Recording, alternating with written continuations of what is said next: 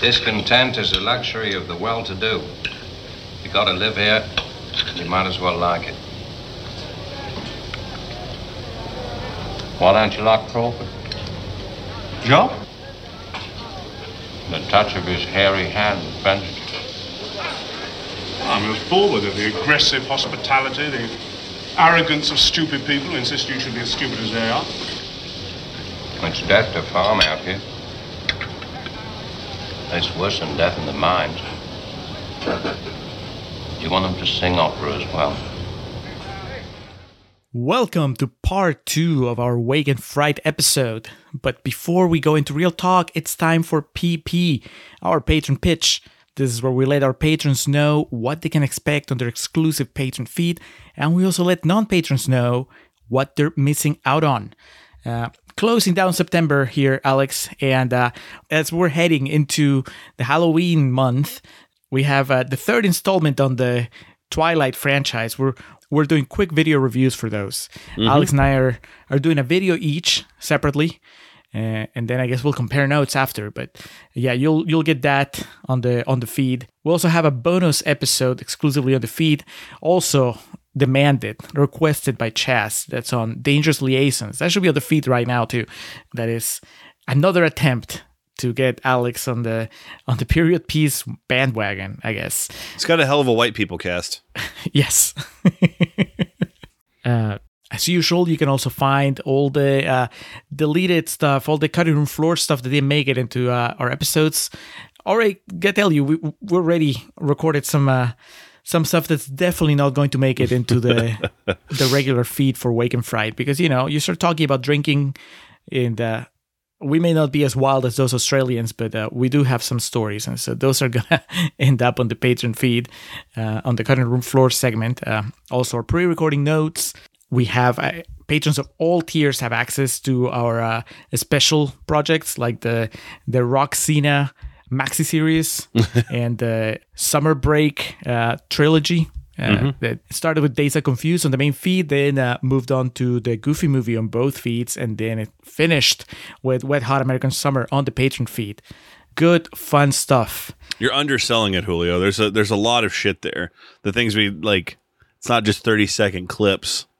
It's not like the Instagram model that you want to see more of and you subscribe to a patron and it's just nothing. We talk about The Rock and John Cena for like 12 hours. Not consecutively, but like over uh, a five part installment. And depending on how things play out, there's probably going to have to be a post mortem. Somebody else taking the narrative, taking over the narrative. a post mortem, a PM, or in this case, a CM, as it were. A- there, yeah. uh, I've, I've been trying to stay away from from any information because Oh, I want to hear it from you.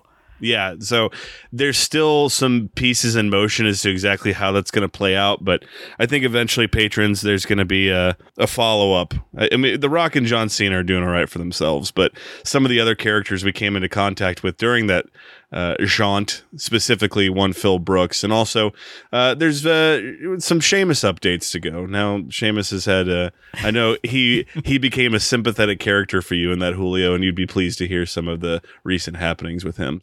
Uh, and then, of course, Contrarians After Hours.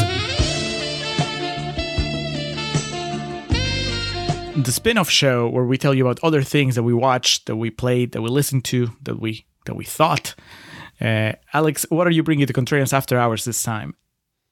an extremely rare discussion of the positives and benefits of digital projection in this current age of film.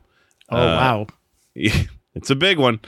Uh, myself and our friends Reed and Kelly went to Terror Tuesday this past week, and it was a showing of Friday the 13th, Part 3 in 3D. Um, but it was the world premiere of the digital remastering in 3D. It never been played before anywhere in the world. The guy who runs Terror Tuesday, the way he described it, he worked on the folks at Paramount for quite a while to get them to agree to do a digital remastering of the 3D uh, print of that film.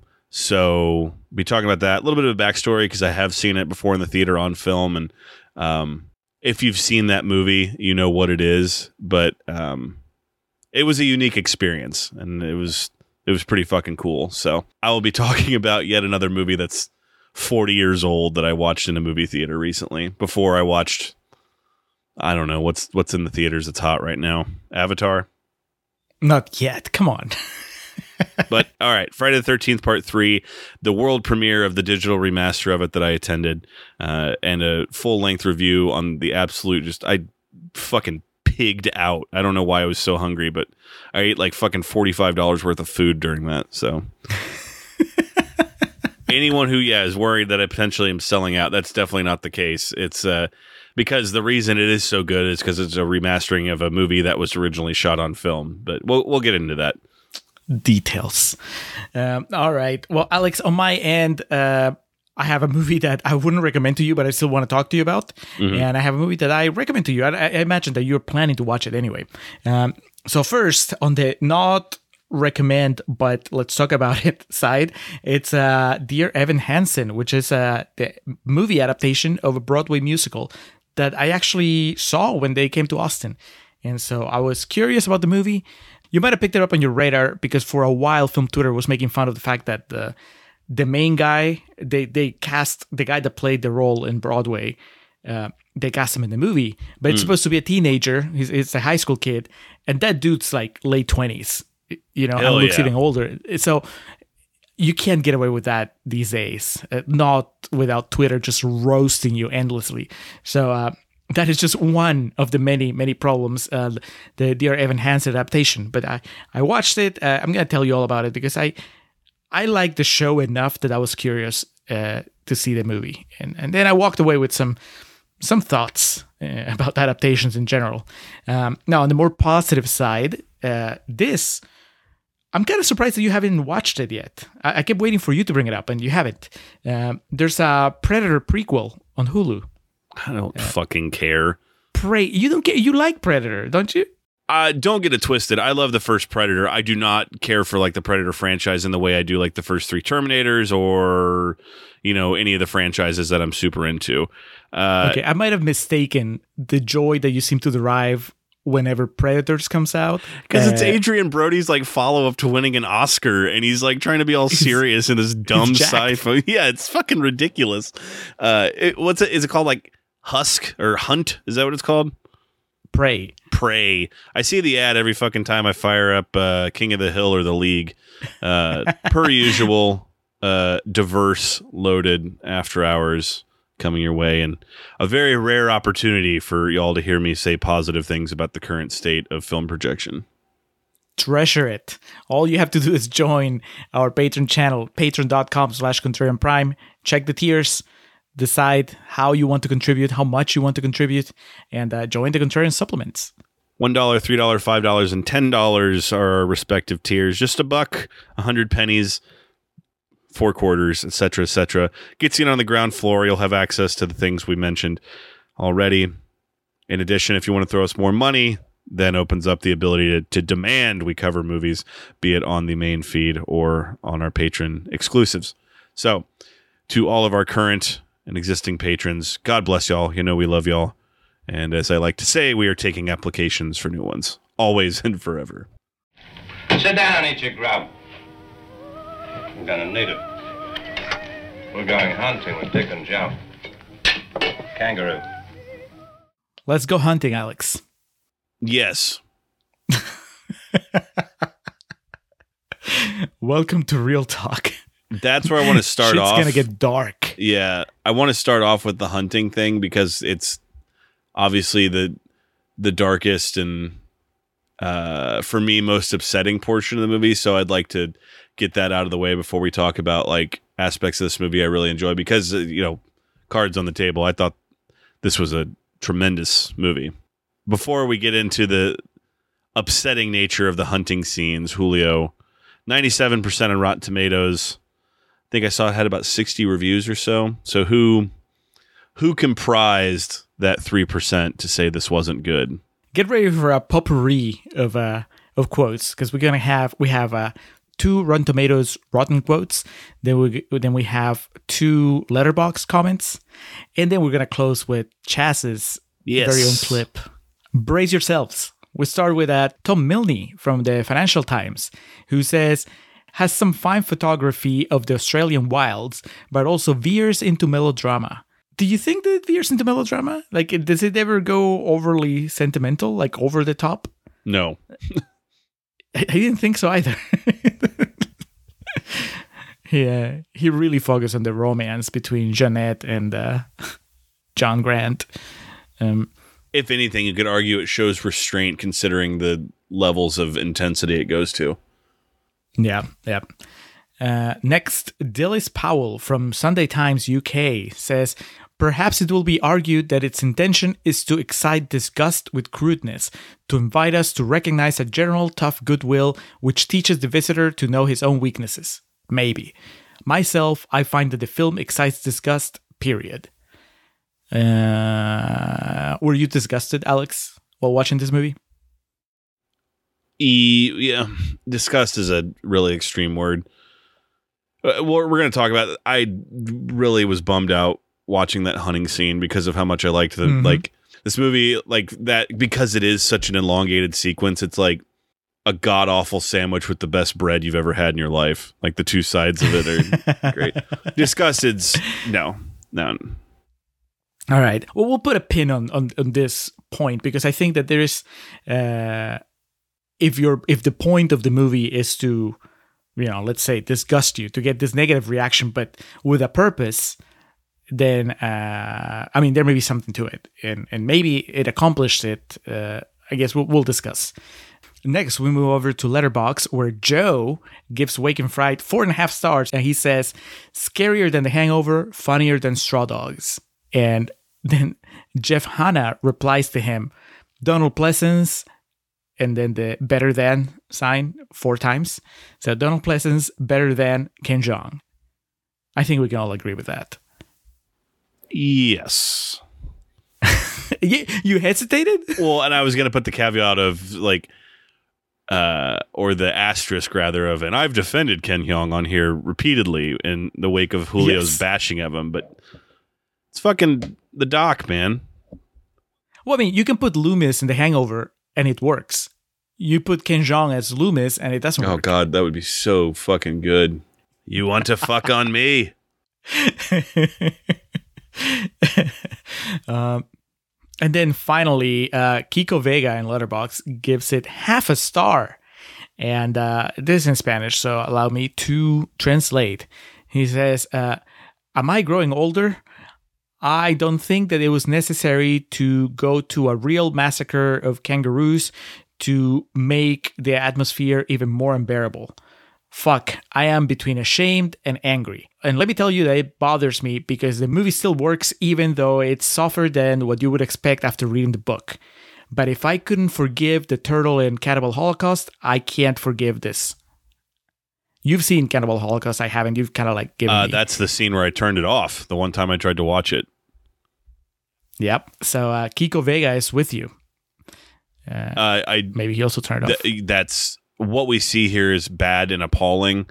Uh, it's nowhere near as disgusting as a word I would use to describe Cannibal Holocaust. And also, as we're going to get to here in a minute, there's an attempt at merit for the the Mhm. hunting scene in this film, whereas Cannibal Holocaust was a delusional, never was of a director thinking that he was creating something that was going to I don't know. I I have very strong feelings on that movie, and I think if anyone's really curious, they should watch the Cursed Films feature on it on Shudder, as it shows like all the actors and actresses involved, just like pretty much all these years later, being like disappointed in themselves that they did that, and the director still acting like it was some big triumph and artistic achievement. And I think people that what's that thing that they say on Twitter? liking the office is not a personality trait. I think there's people in Mhm. horror circles that they think praising Cannibal Holocaust is a personality trait. And I've seen it all, man. I've read it all and I've heard it all. As far as the defenses for that movie goes, uh, you know, well, the score is great and the cinematography is interesting. It's like, dude, that's that goes back to that word kind of delusional. And the reason I'm stressing this is because this movie, what we're talking about here today, Wake in Fright, depicts actual animals dying in a very, very real fashion and unsettling fashion. But again, the difference is, as we're going to discuss, the director had a very strong um, intent, whether you agree with the methods or not. There's something more defendable, and uh, there's more room for discussion about that versus just telling an actor they didn't know what they signed up for. All right, now you're going to take this hatchet and completely disembowel this live animal. You know what I mean? Yep, yep. Better movie than Cannibal Holocaust. well, there you go. We, we've said the the the floor. We can only go up from There there. you go. From that statement. You're better than a Cannibal Holocaust, so that means that you've cleared the very, very first hurdle. That's like a fucking uh, high jump that I could clear. That's where the bar is for Cannibal Holocaust. My fat ass could get a running start and clear it. That's that's the floor. All right, and then just to lead us into the the full conversation, here's Chaz again with his real talk thoughts. Okay, now, Alex and Julio, you need to stop shitting on Australian cinema. And if you've shit on this film, I'll be most upset because not only is it a classic, but I love it as well. Just like I loved Getting Square and Undead. Look, this is a movie of its time. Like, it's not uh, a slick movie. It's not a, you know, well put together necessarily. Like, there's a lot of mess in the movie, but I just love how the film is essentially it's almost like a western where someone is just broken down by the barbarity of both the landscape but also the people who live in this remote region and it's you know the broken breaking down of an quote unquote educated man a teacher by the barbarity that surrounds him and I love that it's a horror movie with which you know it's also scary but it's also not really about murders or gore or anything about like that it's just about the deconstruction of one man's psyche and i love it All right, the assumption was correct. The assumption was correct, Alex. Chas loved it. so now one question has been answered. Now it, it's it's time to answer the other ones, which is how we feel about it. Now you already said that you're positive on it. You Oh yeah. you you like it. Um, It's, it's very hypnotic, very mesmerizing. At at least my experience was.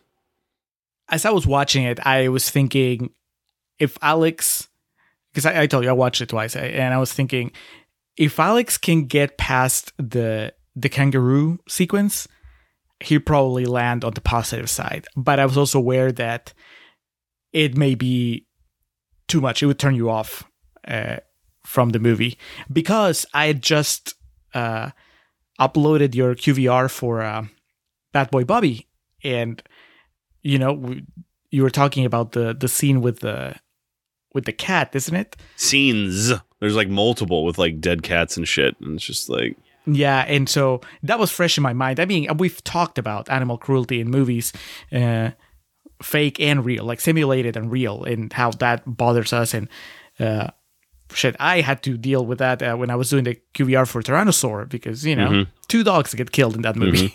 So that was fresh in my mind and i was thinking this this seems like it would be right up uh, alex's alley because uh, chas is right. It feels like a horror movie.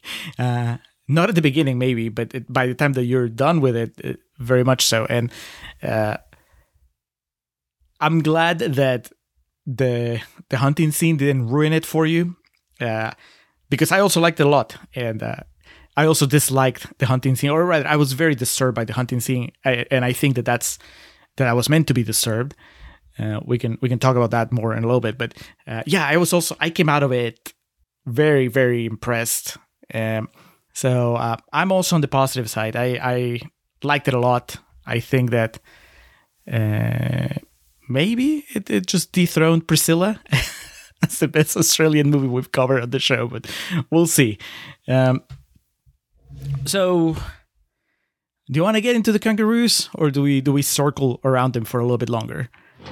See the way the roo's trying to draw him in so he can get back up on his tail, see? Yeah, then he rips his guts out with his hind legs. I- No, I think it's uh, probably best we go ahead and just tackle that head on. Um, Chas, I'm. This is something I'm curious about as a, a countryman. I was doing a bit of research afterwards, and so, what is the kangaroo population like now? Because it seems like at the time of this movie, when this was made, uh, hunting kangaroos was legal, but um, they were nearing the point of being an endangered species, is based on, uh, or just endangered uh, based on what I read in the research, but it sounds like the population is just grown as such that if I understood what I read, that it was illegal at one point to hunt kangaroos, but now, due to the growing population, the government permits license that you can hunt and kill kangaroos. So I'm just curious about that.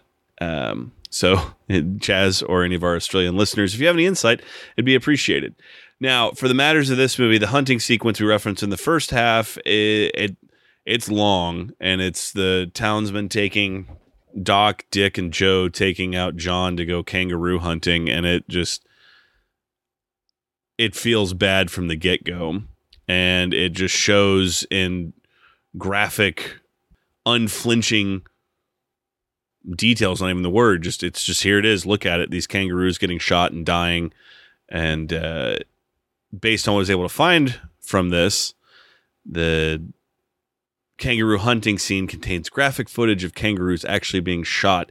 Uh, a title card you see before the credits rolls at the end says producers note the hunting scenes depicted in this film were taken during an actual kangaroo hunt by professional licensed hunters. For this reason, and because the survival of the Australian kangaroo is seriously threatened, these scenes were shown uncut after consultation with the leading animal welfare organizations in Australia and the United Kingdom.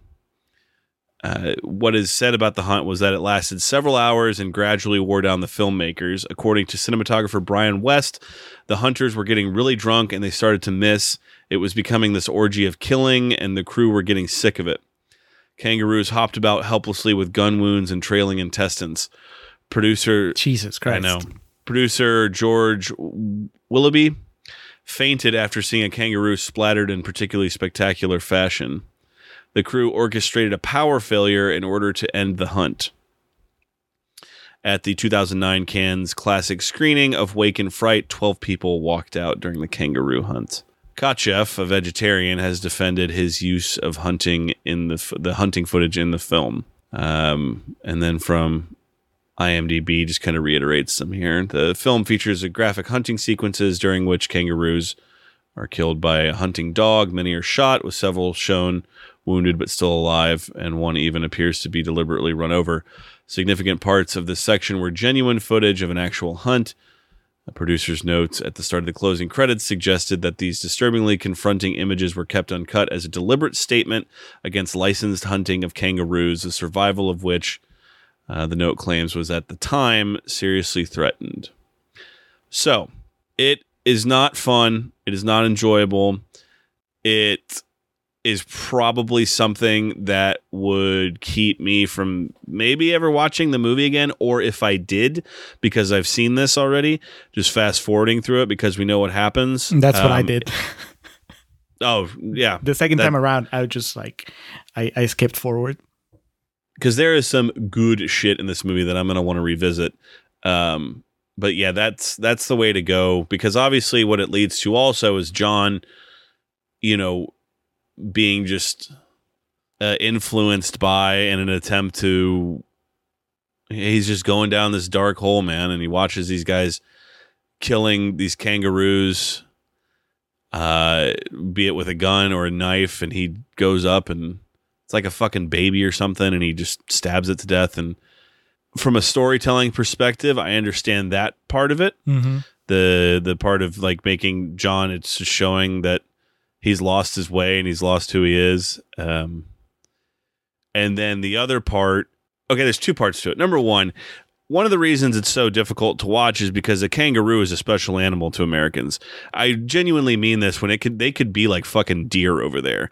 Like you see them or like cows or something like that. Not to say that, you know, not trying to minimalize anything, but it's like as an American and just being growing up here and anytime I've seen a kangaroo has been on fucking TV or like a zoo or something to where it like seems like this special creature. So seeing it like multiple kangaroos just getting gunned down is like it feels wrong on a level that I can't relate to how prevalent they are there or how numerous they are. So there's this weird embedded like you shouldn't be doing that to begin with uh, internally for me. And again, I understand there's this whole level of hypocrisy because I'm not a vegetarian or a vegan or anything Mhm. like that. But, uh, and then on the side of the director trying to make a statement here, you know, there's documentaries and shit that do the same thing and accomplish things like um, Blackfish that show or the Cove and you know Mhm. that get get this message out.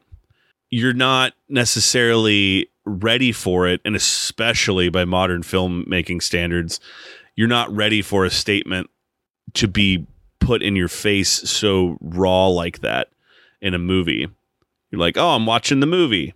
It's I'm at the you know I'm at the cinema and I'm having a good time and I'm watching this fantasy world and then this shit happens. It's very jarring. I can appreciate, you know, based on the limited research we've done, the answer that we've come across. I appreciate and can respect that so much more than just reading, oh, I thought it'd be cool for us to get footage of, you know, actual hunt. You know what I mean? Right. Yeah, he was trying to actually make a statement, uh, and I get it. I mean, that's that part I get. The, you know, he felt strongly about this, and this was an opportunity, I guess, to work it into a movie and confront audiences because uh, the way it's placed in the movie is meant to horrify you, and it does a really good job of that. But you, you know, it's it's definitely more powerful to be horrified by an actual actual you know footage of an actual hunt versus footage of a staged hunt. Where I think it kind of loses its way is that for all the good intentions, I don't know that it belongs in this movie. Uh, you know, like I don't, I don't think that this movie is a place to make that statement because it's just so removed from the story that the movie's telling. This is a story That of I agree with also. Like, I think, I don't know. Do you agree with that whole sequence could be removed and the movie would still be just as impactful? Yeah, yeah, and, and Yeah. it's not it's not because the the footage is not impactful, but it's just because it's it has so very little to do with the with the story. You know, I yes, there is that moment that you that you called out where where uh, John Grant actually kills a kangaroo, but you can do that without showing us the rest of the hunt in such graphic detail, and we get the point. You know, obviously, it wouldn't make the point, the extra point, the additional point that the that the director wanted to make. But it makes the point as far as like what the story needed which is like okay another step down the ladder. And now he's he's become a brute. He's just murdering an innocent animal. Uh, we could get there without everything else that's surrounding it because we're ready by that time you've already sold us on the type of men that these guys are and you can Yeah. You can still show us oh well you know they're they're wild and they're cruel and whatever without actually having footage of real kangaroos getting gunned down so that's where i, I just don't think that the movie i don't think it was a good decision i, I think There's the something mo- to be said too about like what you had called out that it doesn't really f- flow. The pacing in that sequence is so much more slow and prodding than everything else. Like everything else in the movie is just like chaos and like almost to the point of being epileptic in some sequences, you know, with the flashing of everything going on. And then that is just so much lingering and it works to accomplish the goal of the director of like, look at this shit that you're allowing, uh, you know, into the country of Australia and all that. But at Mhm. the same time, it disrupts the pacing of the movie. now when you were watching it did you know could you tell that this was Oh real yeah, kangaroo you could tell okay Yeah, immediately because it was all it was the immediate thought was like uh, effects and dummies and stuff were nowhere near advanced enough at that point in time to look that realistic. Even most of the time in movies where animals died around that time, you just saw kind of like the aftermath. mm-hmm. Think of Halloween, you know, eight years later, where it's see a dog's legs kind of flailing. It's like, oh, Michael killed that dog, and this is just Mhm. like, oh God, that thing just got shot. So there's a lot of good on this, so we don't want to linger on it, but it, it you can't talk about this movie without talking about that. So I think my final word on it is I have respect for the filmmaker's intention. Uh, and it does a good job of doing what he wanted to in the idea of unflinchingly showing this is what's happening and it shouldn't be allowed. There's people that can make the immediate argument, well, it shouldn't be allowed to any animals or anything like that. But hey, he wanted to make this particular point about the Australian kangaroo. Mission accomplished.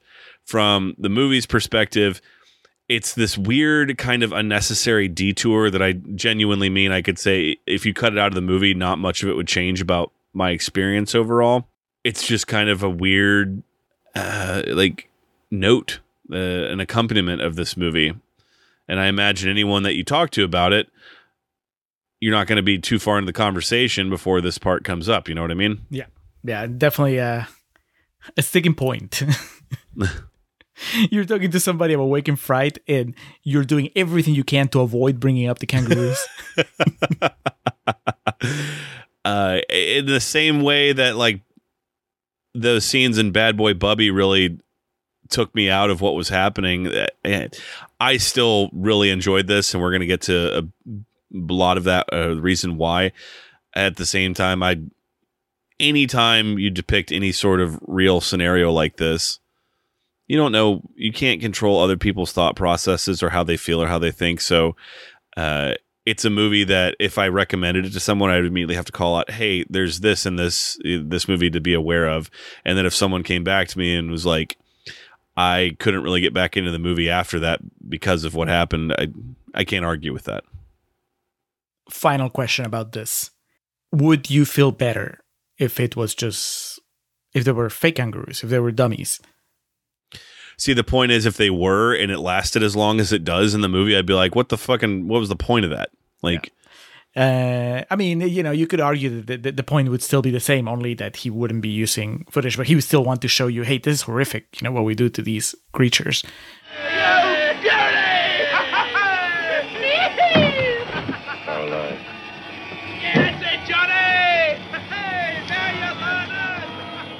I think that there's a kind of as a segue into something that I think works in the movie, but it's kind of related to this because I think that just like you could take the kangaroo sequence out, I think that there's a lot of stuff that, in theory, you know, technically you could take out, and uh, the basic story doesn't change. You just lose some of the flavor.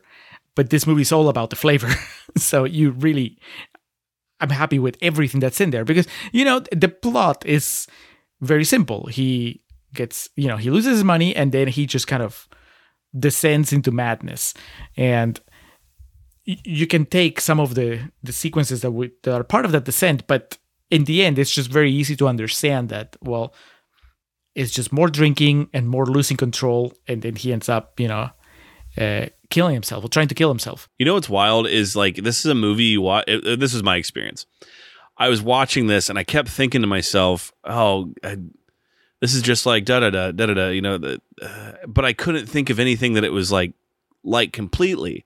Like I can think of these movies that had you know parallels with the idea of getting like sucked into the local environment and stuff, but it just kept taking all these hard lefts and the characters in it just felt so different that you it's a movie you watch and you feel like oh i've seen this before but when it's over you know you haven't if that makes any sense hmm I think particularly on this little stretch of uh, Contrarian's adventures, it was. I mean, we kind of brought it up on the video for uh, the lighthouse. Uh, because one of the quotes referenced Wake in Fright, which was, you know, it's just serendipitous. And in one of my notes here is like, the descent into madness depicted in this movie works so much better for me than the descent into madness that we saw in the yeah. lighthouse. And uh, they're not. I mean, this one has more of a plot, but not that much. I mean, it, it, they they do share that approach. I think of making you feel, uh, getting you into the the state of mind of the protagonist rather than walking you through a complex plot. You know, and uh, but it works so much better here. Uh, this one has just enough story to to keep me going, and, and it it works because you really start feeling just dirty and uh, solid the way that John Grant does as the as the movie goes on. when you think about it in retrospect like if, if i'm trying to explain that scene to you where he's eating like you know breakfast at 4 p.m with loomis in my mind now it seems really gross and grimy. And there's flies and it's sweaty and they're drinking flat beer. But when you're watching the movie, like just happen, it it's not like it's blatant. It's just like this continuous. These scenes out of order would look ridiculous, but when you play them like they are, it you just go along with it, and then by the end, you're like, God, this is just so dirty. Like I just feel gross. It's fascinating, man. Donald Pleasence uh, joke about a lot, and also like Reed and I have always called him the Doc. Like it's just kind of a joke we have.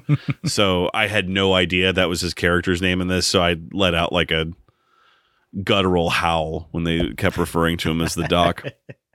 they don't make him like they used to, and that's his whole thing in Halloween is kind of part of the joke is he's just like, I'm here, pay me. What? Oh, the evil's here. The evil's gone. like he's great, but when you watch him and shit like this and some of his other work that he did, and he's got he's one of those guys that just made like a billion movies.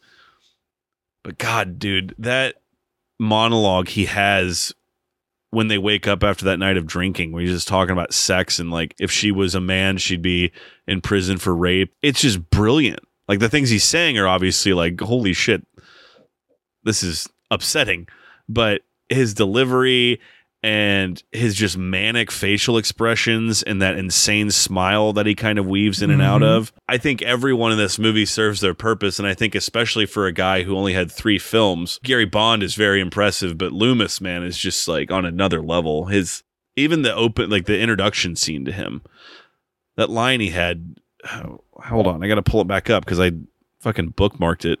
Uh, discontent is the luxury of the well-to-do. He's just saying that while he's sipping this beer, and then this beer's gone warm. And then he smiles. yeah, yeah. Any anytime he was on screen, I was just it was a magnet, and that's been as an adult watching more movies he did. I mentioned Eye of the Devil earlier. I like that one because I'm I'm always going to associate him with Halloween, but seeing how talented of an actor he actually was, and something like this that is just so radically different from the Dr. Loomis character. It's just wild, man. I, I mean, I don't know if I'm overhyping it or something. What, what did you think about Donald Pleasence in this? He was great. And like I said in Turner's Corner, I have less experience with him uh, outside of Halloween. So for me, it was just a new dimension of him as an actor. Because obviously, this is very different from Dr. Loomis. Uh, and he nails it. He's creepy and greasy and shady. Uh, and yet he has those moments where he actually seems to care for for John Grant and and I buy it. Uh, it's kind of a I don't know if eh, see if you want to talk about overhyping it. Uh, I don't know if calling it a fearless performance is overhyping it because that instantly gives you, you know, uh, that puts you uh, the expectations maybe way too high. But in a way, it is uh, just for me, you know, because I having seen him only in, in the Halloween franchise, this is so different, and he's just so out there. There's zero. I think fearless is a fine word too, because like there's numerous scenes where he's half dressed and you know that's what I was about to say. It's like no vanity.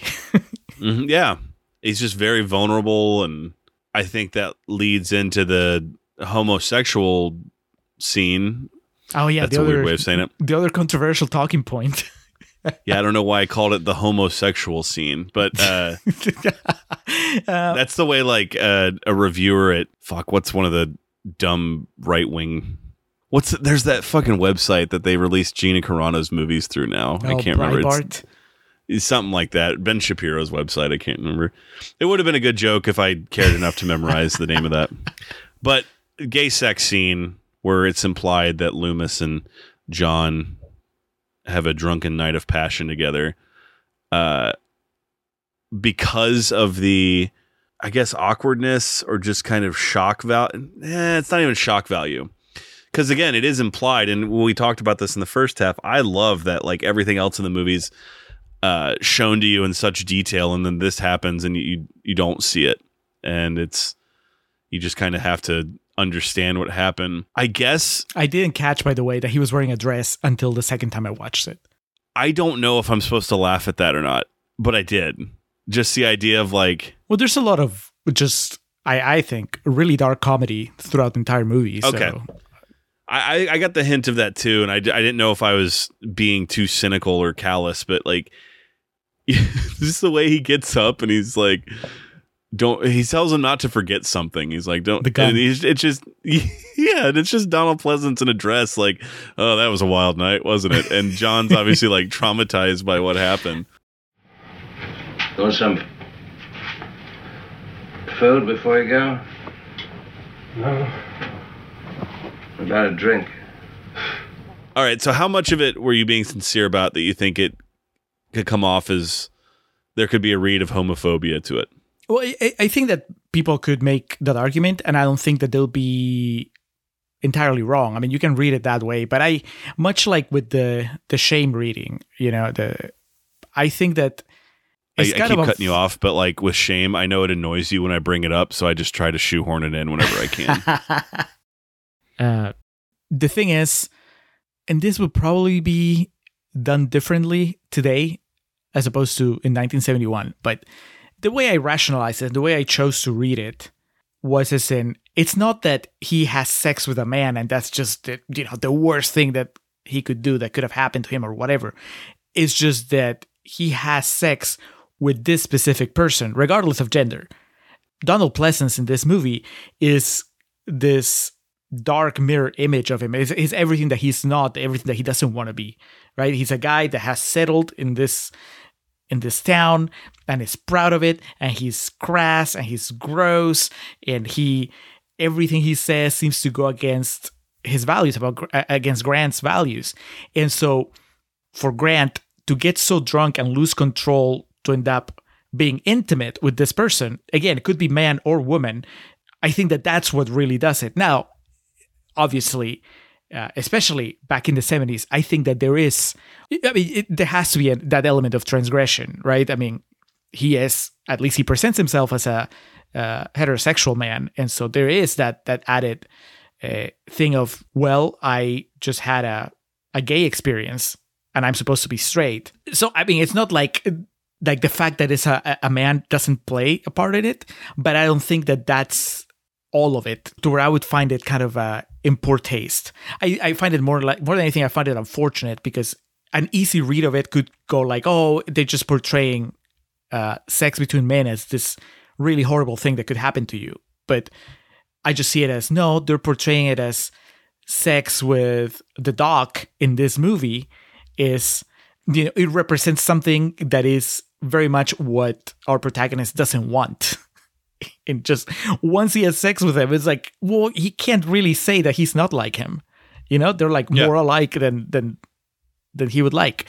It's still thorny, and obviously, kind of like we always will go this. You know, if you're a gay man and you find this scene offensive, I, I mean, who am I to say that Yeah. you're wrong? It's like obviously, yeah, but That's like every review I read of Blue is the Warmest Color that just like castigates it for, you know, if you're a patron or if you want to become one, go all the way back. Our first episode is an in depth discussion of that film.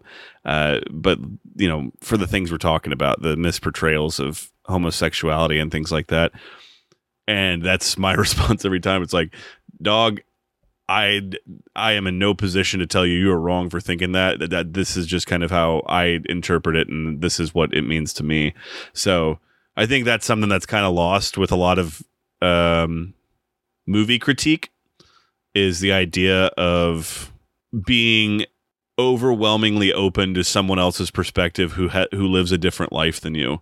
It's like I'm not going to tell you I'm not going to tell you you're wrong for feeling that way because you're more qualified to comment than I am. I still this is what I think, that type of thing. It's like the reassurance to John that he's a man of no self-control and a man of just no um he's no better than these people that he thinks are stupid. I think that's what you were trying to say. yep, These people that he hates and judges so much for being, you know, small town losers. He's he's just the same as them. Bear's hungry, he'll eat. That type yep, of thing. yep. Uh like you said, it's prickly subjects, but like everything else in this is just the, it's funny too, the whole alcohol thing in the movie is like everything's washed in beer. It still does that. There's some, you know, pieces of film and television that go out of the way to establish like alcohol is the problem. And what I really enjoy about this is that it's the idea of it's just these people have no self restraint. And it, it's a movie of like temptation and excess. And it's like sex isn't bad, alcohol's not bad. But when you can't control your desires and you let them fuel that and you let that control you, gambling's not bad, same thing. It's the people that are bad. and I find that to be just so fascinating and uh, for a movie that's 50 years old i would use the word refreshing to say to see that as it seems like so much focuses today on it's not a person's fault it's the external factors where it's this it's like no you're the fuck up these other things around you the they're great if you know how to do it and how to handle it Gambling doesn't ruin people. People ruin people. exactly you know it's harder Um, to gamble than it is to get a gun. That's the sad part about it. And that's the one like i could see some nuts saying well it's the same thing with guns man. Guns don't kill people. People kill people. And it's like all right that argument goes about as far as i could fucking throw you. But um in this case vices of excess don't define the person. It's the way the person goes about that that defines them. And i find that to be very interesting So that's uh, again another. You're you're full of good segues tonight, Alex, because uh, that's a good lead into talking about uh, John Grant himself, uh, Gary Bond, who, as much as I love Donald Pleasence in this movie, I think the MVP is Gary Bond. I it's very good he is in i think the part of it is just that it's a blank slate right so i'm just letting this guy come in and just show me what he's got and it's not a showy part at least most of the time. He's just kind of slowly taking things in. But i think he nails like all the micro reactions. Like one of my favorite moments is when uh the first time he gambles and he places a bet and then he wins but everybody rushes to collect the money and he gets left behind. And he has this reaction of like, "Oh, of course, you know, now somebody's gonna take my money." So th- this is exactly what I thought. You know, like this is chaotic, and people that this is how people lose the money. And he's about to walk away, and then he hears somebody calling for the guy with the white jacket, and he realizes they're calling for him. And then a dude finds him and gives him his earnings, and just the the change in his expression because suddenly he's like, "Oh shit, this works." and then they pull him over and you know how he you see him slowly get into the gambling i mean that whole sequence is uh i mean it's one of many but i just i found him really really good at just portraying this uh this outsider that gets wrapped into this web and just you know you buy his his fall from grace just like tumble after tumble i was i was really happy with it and half serious in Contreras Corner. Uh, so tell me how you feel about this. Like, how do you feel about the, the that concept of uh, uh, aggressive hospitality? You know, the idea of like this town on the surface, at least, you know, and, and at first, they're just really nice. And he kind of comes across as an asshole because, well, you know, he just keeps rolling his eyes at these townies. They're just like bending over backwards to giving drinks and and food and just being hospitable but I was kind of like relating to it. that makes me a bad person. I was like, I don't want to drink with anybody. You know, how are you feeling during the first half of the movie before things get really dark? I mean, uh, there's a point in the movie where there's a very clear division, and you're like, all right, now he's hanging out with bad people. Nothing good is gonna come out of this. But at first, when he's hanging out with the sheriff, and uh, even when he's hanging out with uh, uh, Tim, you know, they seem like they're just harmless, like they're being friendly, and uh, maybe he just doesn't want to hang out with them. But that doesn't mean that they're bad people. But how, how were you feeling throughout this entire thing? Were like, were you, were you like, did you have a moment where you turned on the townies, or were you always against the townies? Were you always against John Grant? Did you always find him? Did you find him like kind of as an asshole, like a that that felt that he was better than everybody else? I guess somewhere in the middle. There's a there's a big part of me that has no interest in being being around people, mingling with people, talking to people. Uh, as Tommy Lee Jones said in, I think it's Men in Black, where he said, "A person is smart, people are dumb." Generally speaking, I don't really care for people, so I think that's I can relate to that part of it. At the same time, I have enough couth and common decency to be polite mm-hmm. in certain situations. But you know, I'm not going to go out of my way to be like, "Oh, I don't want to talk to you. Get away from me," or like something like that. At the same time, I don't really make myself available to that. I think that was kind of my thing with them. It's like, then quit going out in fucking public places if you don't want to be bothered. when I'm on vacation, especially in places I don't, you know, regularly go to or completely different parts of the country. Like when I was in Chicago, I socialized with like bartenders or people sitting next to me at the bars that I went to. They were not like packed like the one in this movie, but just kind of more kind of soaking up local culture, that type of thing. And you know, if you're nice enough, people buy you around a beer. But when I'm not in the mood to be around people, which is it, that's all the time here. I do not like being around people in Austin, and I don't like the way people treat others in Austin. So I don't go out. I buy beer and I sit at home and I play video games and I watch movies. Uh, I don't know if a psychiatrist would say that's the most healthy thing mentally, but that was kind of where I rolled my eyes at his character, and it made him come off as such like a pompous douchebag. Is like, oh, I hate people, so I'm going to go to these really crowded bars and try to like drink alone. Here you are. I slung your change to the steward. Told him it was yours. Do you a bit of good when you come back again. that's what I like about this movie because um, I could see both both sides of it. I understood his annoyance without ever thinking that somebody like Jock or or Tim were bad people.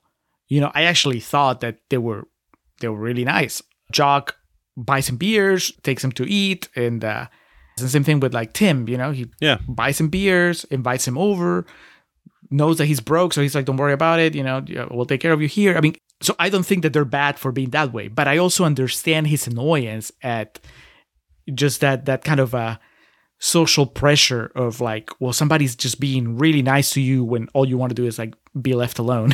Yeah. So yeah, I, I, I like that aspect of his character. I, I think that I am less sure of uh, where we end, you know, because you set him up as this kind of person, and then he goes on this journey where I guess he, in his mind at least, he gets to see the worst of himself. He sees like what's the the worst that can happen to him, you know, when he drinks too much and just loses control and whatever, and he can't face it, so he tries to kill himself, and then by luck, basically, he doesn't succeed, and then he just goes back and it's he can just leave everything behind. Like what happens in Yabba, it stays in Yabba. He goes back to his old job, and uh, we presume that well, his girlfriend's still in Sydney, and he'll just see her, you know, next time. Also, what the fuck was up with the class he taught? They ranged from like five years old to 16. I think one of the guys has to be his TA.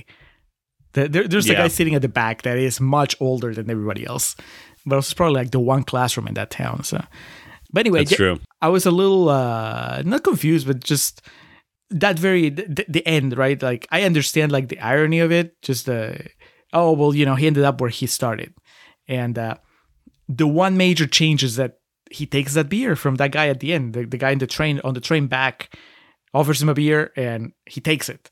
So Yeah. what are you telling me, right? That his experience in Yabba, it, it- that I don't know, six weeks of hell that he spent in, in Yabba, have turned him into a kind of man that can appreciate having a beer with a stranger, whereas he wasn't that before. Is that what the movie's saying? I mean, I don't know. How, how do you read the ending? Um, that he's just kind of back to where he started from. But now he drinks with people. yeah, it'd be amazing if that was his takeaway. It's okay if I drink, just as long as I'm with people. you know, it would be different if if the movie if it was the opposite, like that he we start the movie and he takes the beer from somebody that's offering it to him on the train to he Yabba. declines it. Yeah, on the, end. way back he declines it because it's like he's learned that he he shouldn't drink with strangers. Like that I would instantly grasp. I'm like, okay, well I, I get what you're saying, but the other way it's a little muddled. I mean, I don't care. The the whole point of this movie, at least for me, is what happens when he's in Yabba. And the beginning and the end, it's just kind of, you know, prologue and epilogue, but it's not the meat of it. What's really important is how he feels when he's in Yabba and how that makes me feel, which is a parallel madness. Great movie. All right, to kind of bring this home here, I did say there's an interesting journey this film, the movie, actually went on. Uh, for many years, the only known print of Wake in Fright found in Dublin was considered of insufficient quality for transfer to DVD or videotape for commercial release. Remember Standards when we cared about that type of shit. uh, in response to this situation, Wake in Fright's editor, Anthony Buckley, began to search in 1994 for a better preserved copy of the film in an uncut state. Eight years later, in Pittsburgh, Buckley found the negatives of Wake in Fright in a shipping container labeled for destruction.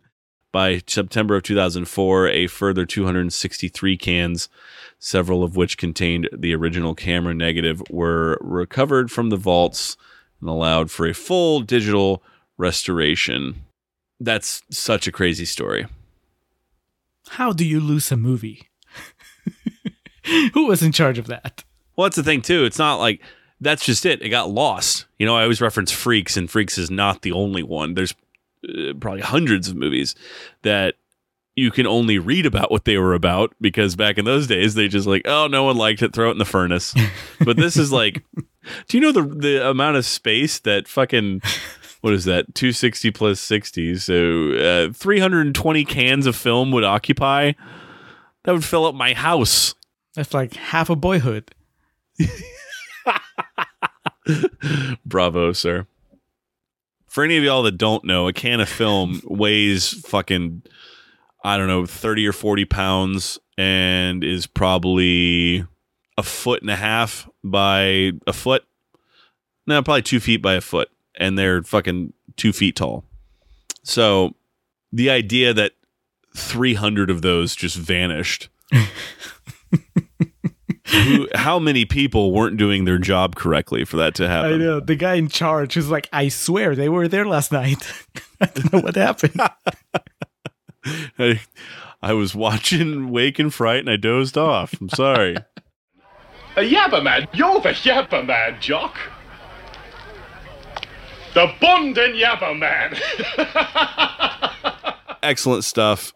Uh, I did read that they the filmmaker was impressed with Donald Pleasence's Australian accent, and with all due respect to that and our Australian listeners, he was just fucking Donald Pleasence in this. but that's a good thing, as discussed. I ended up going four stars on Letterboxd for this. I'm going to settle with a letter grade of B plus. I think it's excellent. There's parts of this I really want to revisit. If I ever do, it's just going to be a matter of fast forwarding through that hunting scene. But again, while acknowledging that it, it attempted to accomplish something, it's just it's not an enjoyable experience, and it's not supposed to be watching it. But it's not one that I really need to see again. But B plus, excellent movie. Chas, tremendous pick. Thank you. Uh, yeah, I'm gonna go with four stars as well. That's that's where I land. I it's it's a really strong four stars. It is a movie that I will speak of positively from here on out, and I it will definitely come to mind when we're talking of Australian cinema, uh, which I think was part of uh, Chas's purpose uh, in picking it. And that's uh, okay. That's something that we didn't quite mention, but I, uh, what's the right way of putting it? Like, okay, so this feels Australian in a way that something like without saying goodbye didn't feel Peruvian necessarily. You know what I mean? Yes. It- I could feel, and not because I believe that oh this represents Australia in general, but just because this felt very much authentic to a place. I mean, I could be wrong. I don't know. You know, uh, I'm assuming that Australia also agrees because that's why they they have it as a uh, you know a revered film. But it felt good. It felt Australian. It didn't feel derivative, even though, like you said, there are things where you know I could recognize elements. I'd be like, oh yeah, I know this story, or I think I know this story. But that was good. I, I like that. Okay, well now I have one more piece of the puzzle when it comes to Australian cinema. I can just go like, yeah, Wake in Fright. That's that's their singum. Not quite, but All right, Julio. I Suppose it's time to get on out of here. Uh, what is on deck next? Coming up next on the Contrarians, this is uh, what we shall call a tale of two psychos.